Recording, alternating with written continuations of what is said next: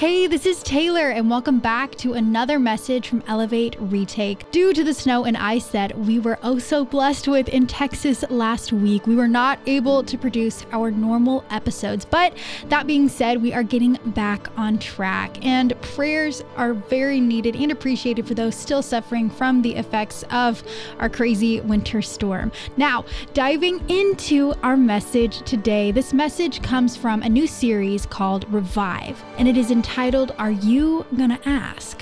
This new series focuses on our need for the Holy Spirit and how we can revive it and receive it.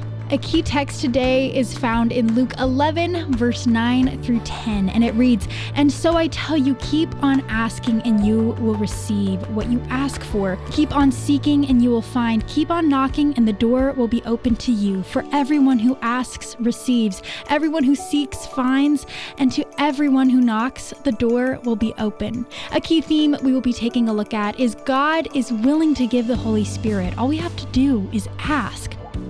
Your engaged question to ponder throughout this message is how do we receive the Holy Spirit? Turn with me to Luke chapter 11. If you've got your Bibles, turn with me to Luke chapter 11. We're going to begin in verse 1, but we're not going to stay there long because we need to look at a second portion of this scriptures where we're going to dwell today. But we've got to catch Luke chapter 11, verse 1 to be able to understand where we are headed once Jesus was in a certain place praying. As he finished, one of his disciples came to him and said, Lord, teach us to pray just as John taught his disciples. And then Jesus went on to say, This is how you should pray. Father, may your name be kept holy. May your kingdom come soon. Give us each day the food that we need. And verse 4 Forgive us our sins as we forgive those who sin against us. And do not let us yield to temptation. It's from the New Living Translation. It's what I'll be reading from this morning if your version's a little bit different than mine. It's a familiar piece of scripture, right? Jesus lays out the Lord's Prayer as he did in the Sermon on the Mount. He kind of condenses it a little bit here in Luke. The disciples are eager and anxious because they've seen John's disciples praying and they say, Okay, Jesus, let us know how, how do we pray? How do we talk with God? I think that's a question that we might want to ask ourselves, right? How do we talk with God? How do we communicate with the divine? How do we talk with the holy in a way that God becomes personal? Someone that we can reach out and touch, a friend, someone that sits down beside us, just like the person sitting down next to you. They're yearning for a deep connection with God, and what Jesus lays out for them is a model. He says, Hey, this is how you should pray. But he does not leave them there.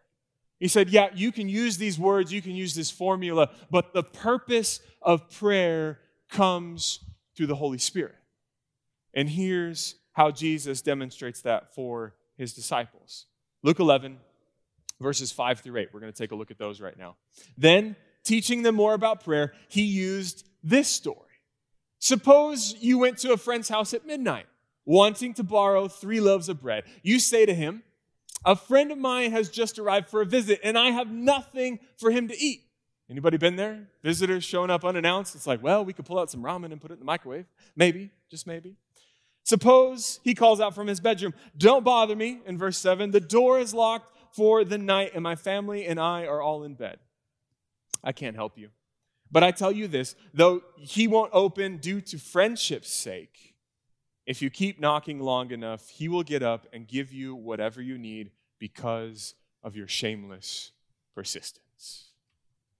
It's a friend at midnight coming and knocking on your dorm room door, saying, Hey, you got some snacks? Kind of hungry. Persistence got him in the door. We have to ask ourselves some questions, right? Why is this man coming to town? And why is this guy having to take care of him? Well, in the Jewish time when this was written, when someone was traveling, it was up to the community to take care of that person when they came to town. It wasn't just for the single person that they, they knocked on the door and, okay, yep, I'll, I'll, I'll figure out what we can scrape together. It was the responsibility of the community to take care of the person that was the outsider in order to make them an insider. And that could be a whole sermon in itself, but we don't have time to dwell on that today. But we, we've got to think about it. And another detail that peeks out in my mind is it says that it's midnight.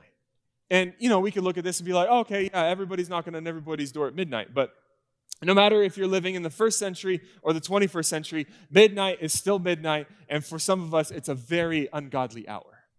I know, uh, looking at a, room full, filled with mostly college students, and, and midnight is like you're just getting warmed up to study, right? But once you graduate and, and you become old, I'm gonna be careful how I say this, midnight starts to be like, whew, I'm staying up to midnight. Something's wrong. There's a project. I, I like nine o'clock. Can we go to bed? Anybody? I don't know. That's just me. That's just me. I got I got another person here. So midnight. It's an unholy hour. And then the other question is that he's spe- very specific about what he asks for. Right? He says, if I could only have three loaves of bread, that's all I need. Is three loaves of bread. Well, back in those times, they didn't carry around forks and knives with them and use the regular accoutrements. There's your dollar word for the day. Accoutrements, tools, utensils that we use to eat. They would use bread in order to eat their food. So, in essence, what this man is saying as he's come to his friend at midnight, he's saying, I, I, I don't have a, set of utensils for this guy to be able to eat with us. So, if I could just have three loaves of bread, we're going to be able to, to share a meal together. All I need is a fork and a knife and a spoon. And here's the other thing guy says, I've got nothing for him to eat. Have you ever felt like you have nothing? You've got nothing to give? Someone asks you for something, and it's just like, I, I don't know if I can do that. Because I, I barely have enough for myself. How am I supposed to take care of somebody else? And you know, this isn't necessarily the, uh, the open the nothing of when you were a kid and you would open up the refrigerator because you were hungry and you'd stare into that glowing yellow light and there's shelves stocked with all sorts of food, but you say, "Mom, there's nothing in the fridge." Was that just me? It might have been just me. Mom, there's nothing in the fridge. She's like, Yeah, there's plenty of things in the fridge. The thing about it is that there was nothing in the fridge that I wanted to or particularly cared to eat at that moment. There was plenty if I just knew what to do with it. And did you guys see the, the Zoom cat uh, video this week? Yeah, you see that? Yeah. So remember how the, the lawyer is just totally beside himself and he's joined the Zoom meeting in this district court with a, a cat filter over his face? And you know the helplessness that he expressed? He's just, I, I, I, I don't know. I, am willing to proceed, but I, I, I, don't know how this cat got here, and, and, and my assistant is trying to help me. And uh, Judge, let me assure you, I'm not a cat. Anybody experience that level of nothingness, that helplessness that you don't have anything to offer? You're trying to figure out, and it just feels like you're walking through life with a cat filter over your face? Huh. I got some agreement on that one. This guy's at, at, at, its, at his wits' end. He doesn't know what to do. And lastly, his friend kind of seems like a jerk, right? He's like, I, I, I, can't, I can't get up right now. Yeah, I can't be bothered. He keeps knocking, keeps knocking, keeps knocking. No, no, no. I, you know what? He seems kind of like a jerk, right? But in this time, families would, there wasn't necessarily a bedroom. You didn't get to have a bed by yourself. You got to share a bed space with grandma and grandpa and auntie and uncle and mom and dad and brother and sister and cousin, and everybody would move any type of furniture off to the side. They would lay a mat down and they would all sleep together in the middle of the room. And for the friend to say, Hey, I can't get up right now, what he's telling the friend that's at the door is that, Hey, if, if I get up, I've got to wake up my baby girl who's sleeping, and I've got to wake up my wife because I just can't move from this spot without other people being awoken. And as we're reading this story, we have to scratch our minds for a moment because is this a true picture of who God is? That we knock on the door of heaven and we knock on the door of God's heart through prayer and we say, God, I, I need some help. I've got nothing. I've been walking around with a cat filter on my face. Is this a true picture of who God is? I don't necessarily think that it's so because Jesus tells us the reason that the friend got up in Luke chapter 11, verse 8. We'll read it again. But I tell you, though he won't do it for friendship's sake, if you keep knocking long enough, he will get up and give you whatever you need because of your shameless persistence. In other words, if you're annoying enough, you can get some help. But look what Jesus says. Continues on, Luke 11, 9 through 10. And so I tell you, keep on asking and you will receive what you ask for. Keep on seeking and you will find. Keep on knocking and the door will be open to you. For whoever asks receives, whoever seeks finds, and to everyone who knocks, the door will be opened. I love how the New Living Translation puts it because the verbs that are used there are these continual, continuous participles. They're in this continuous sense. They're action verbs. Let's say, keep knocking, keep knocking, keep knocking, keep seeking. Have you not received the blessing that God has promised? Keep looking for, keep trying to find it. Keep looking for where God is pointing in you the directions in your life. And He's saying, I'm here, I'm here.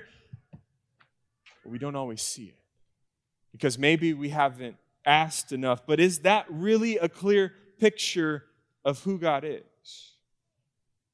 I'd offer to you this morning that often the answer is found in the process of searching. That's why you're here at school, right? For the students that are in the building. Yeah, you'll get a paper at the end of your time here at Southwestern that says uh, you earned a degree and you went through the process. Some of you will scratch your heads and say, It is a miracle from God that I received this paper. Others of you, it will you know, you'll be a super senior and you'll cram a four year degree into five years, and we're going to be so proud of you.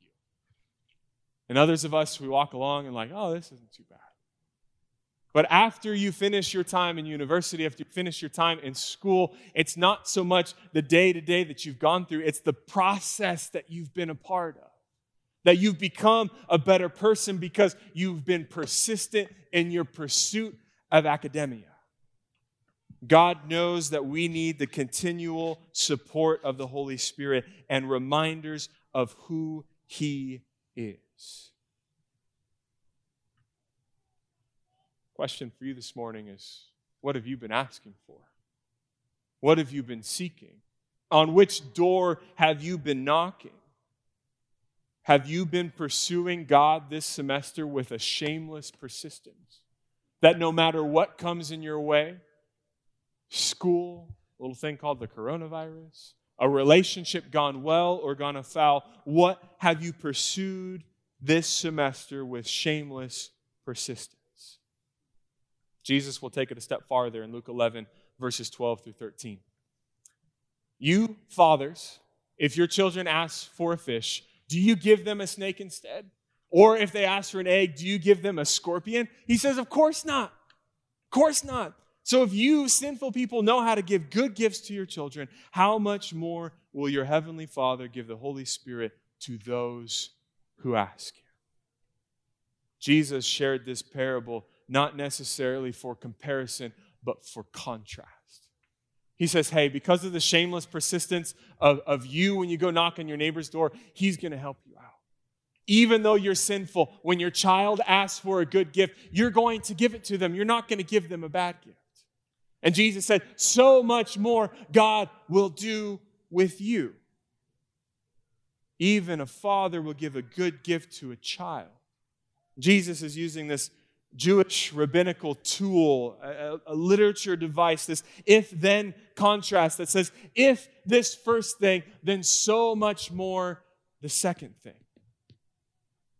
How much more is God willing to do for you? I offer to you this morning, it's exceedingly beyond your wildest dreams.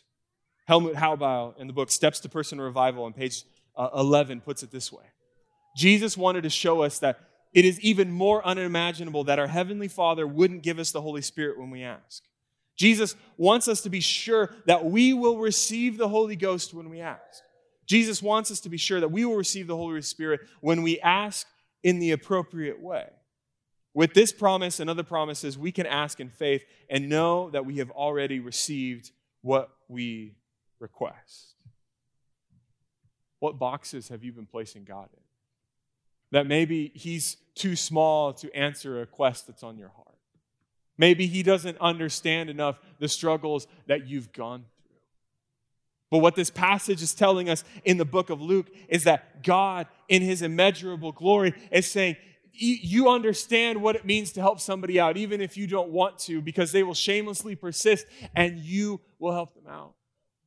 You've got children, you've got family members that ask for good gifts. You're not going to give them something nasty. Instead, you're going to give them something good. How much more I, the God of the universe, who created you and formed you and loved you with all of my heart, how much more am I going to do for you? Paul puts it this way in Ephesians chapter 3 verse 20. God is able through his mighty power at work within us to accomplish infinitely more than we might ask or think. Your wildest dreams, God's already beat you there, and he's running miles ahead of you to show you what's to come. You see, the persistence is not about God, it's about us. God knows we need that continual support and reminder of who he is. Our lives should be, at the end of the day, should always be a continual pursuit of the holy.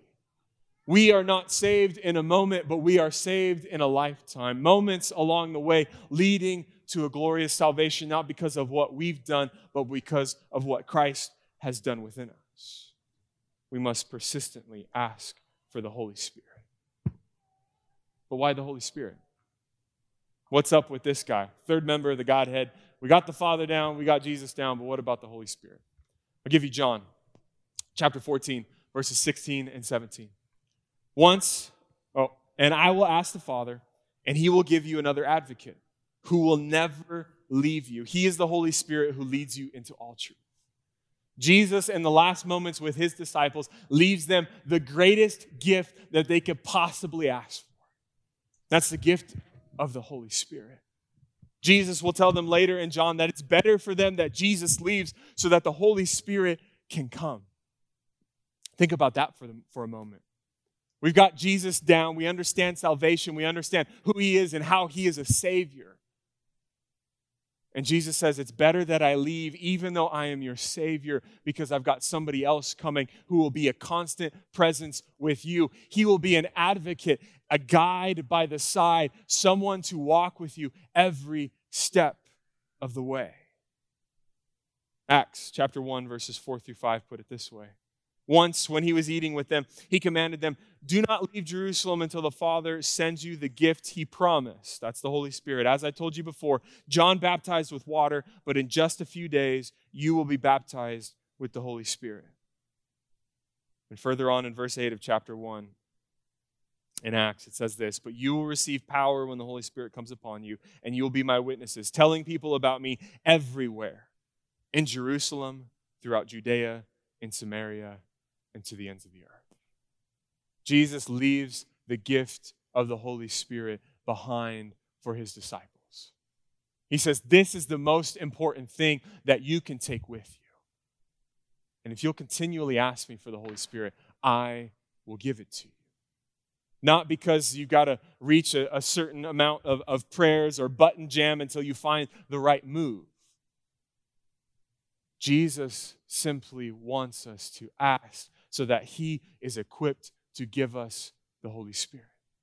When we ask day after day for the Holy Spirit, we are renewed by a fresh baptism that can only come from above.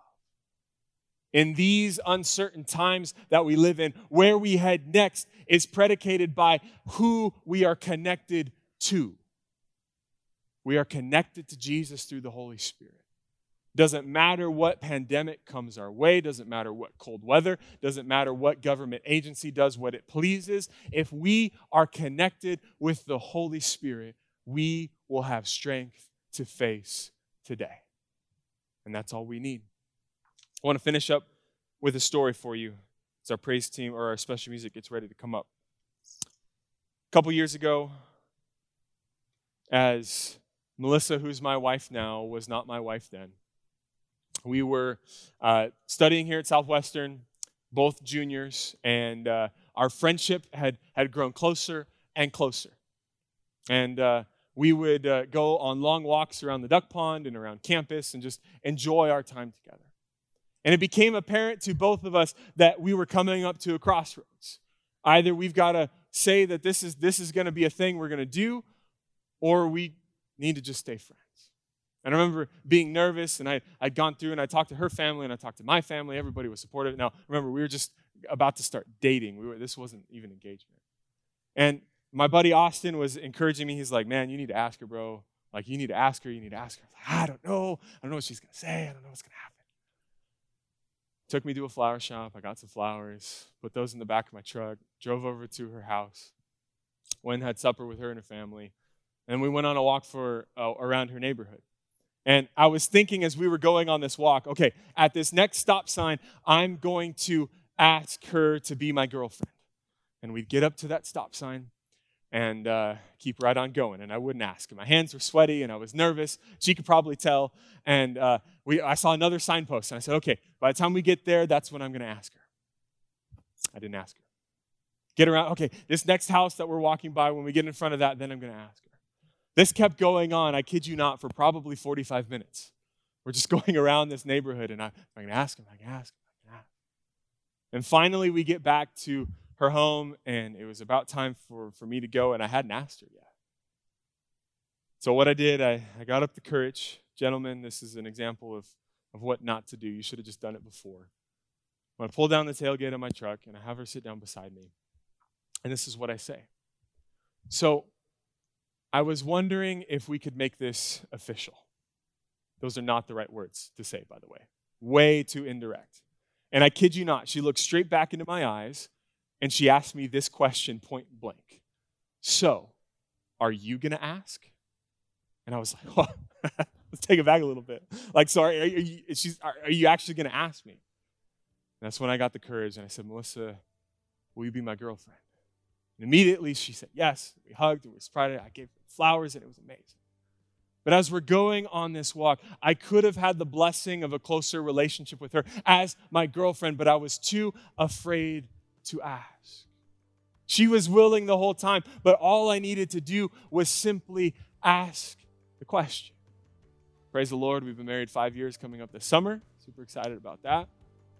God's been good to us. But I leave you today with this. She was willing, but I needed to ask. In the same way, God is willing. All we need to do is ask, and we'll receive the Holy Spirit. So I'll leave you with this question. You can ask for the Holy Spirit. You can ask for God to come and work in your life and be a powerful part of who you are and what you're doing. Have you been pursuing God this year? This month, this semester, as Luke 11, verse 9 reminds us, it reminds us to be persistent. And I want to encourage you today to be persistent in seeking Jesus. Stay tuned for another episode in this sermon series, Revive, coming out soon, along with a retake of the message. God bless and see you soon.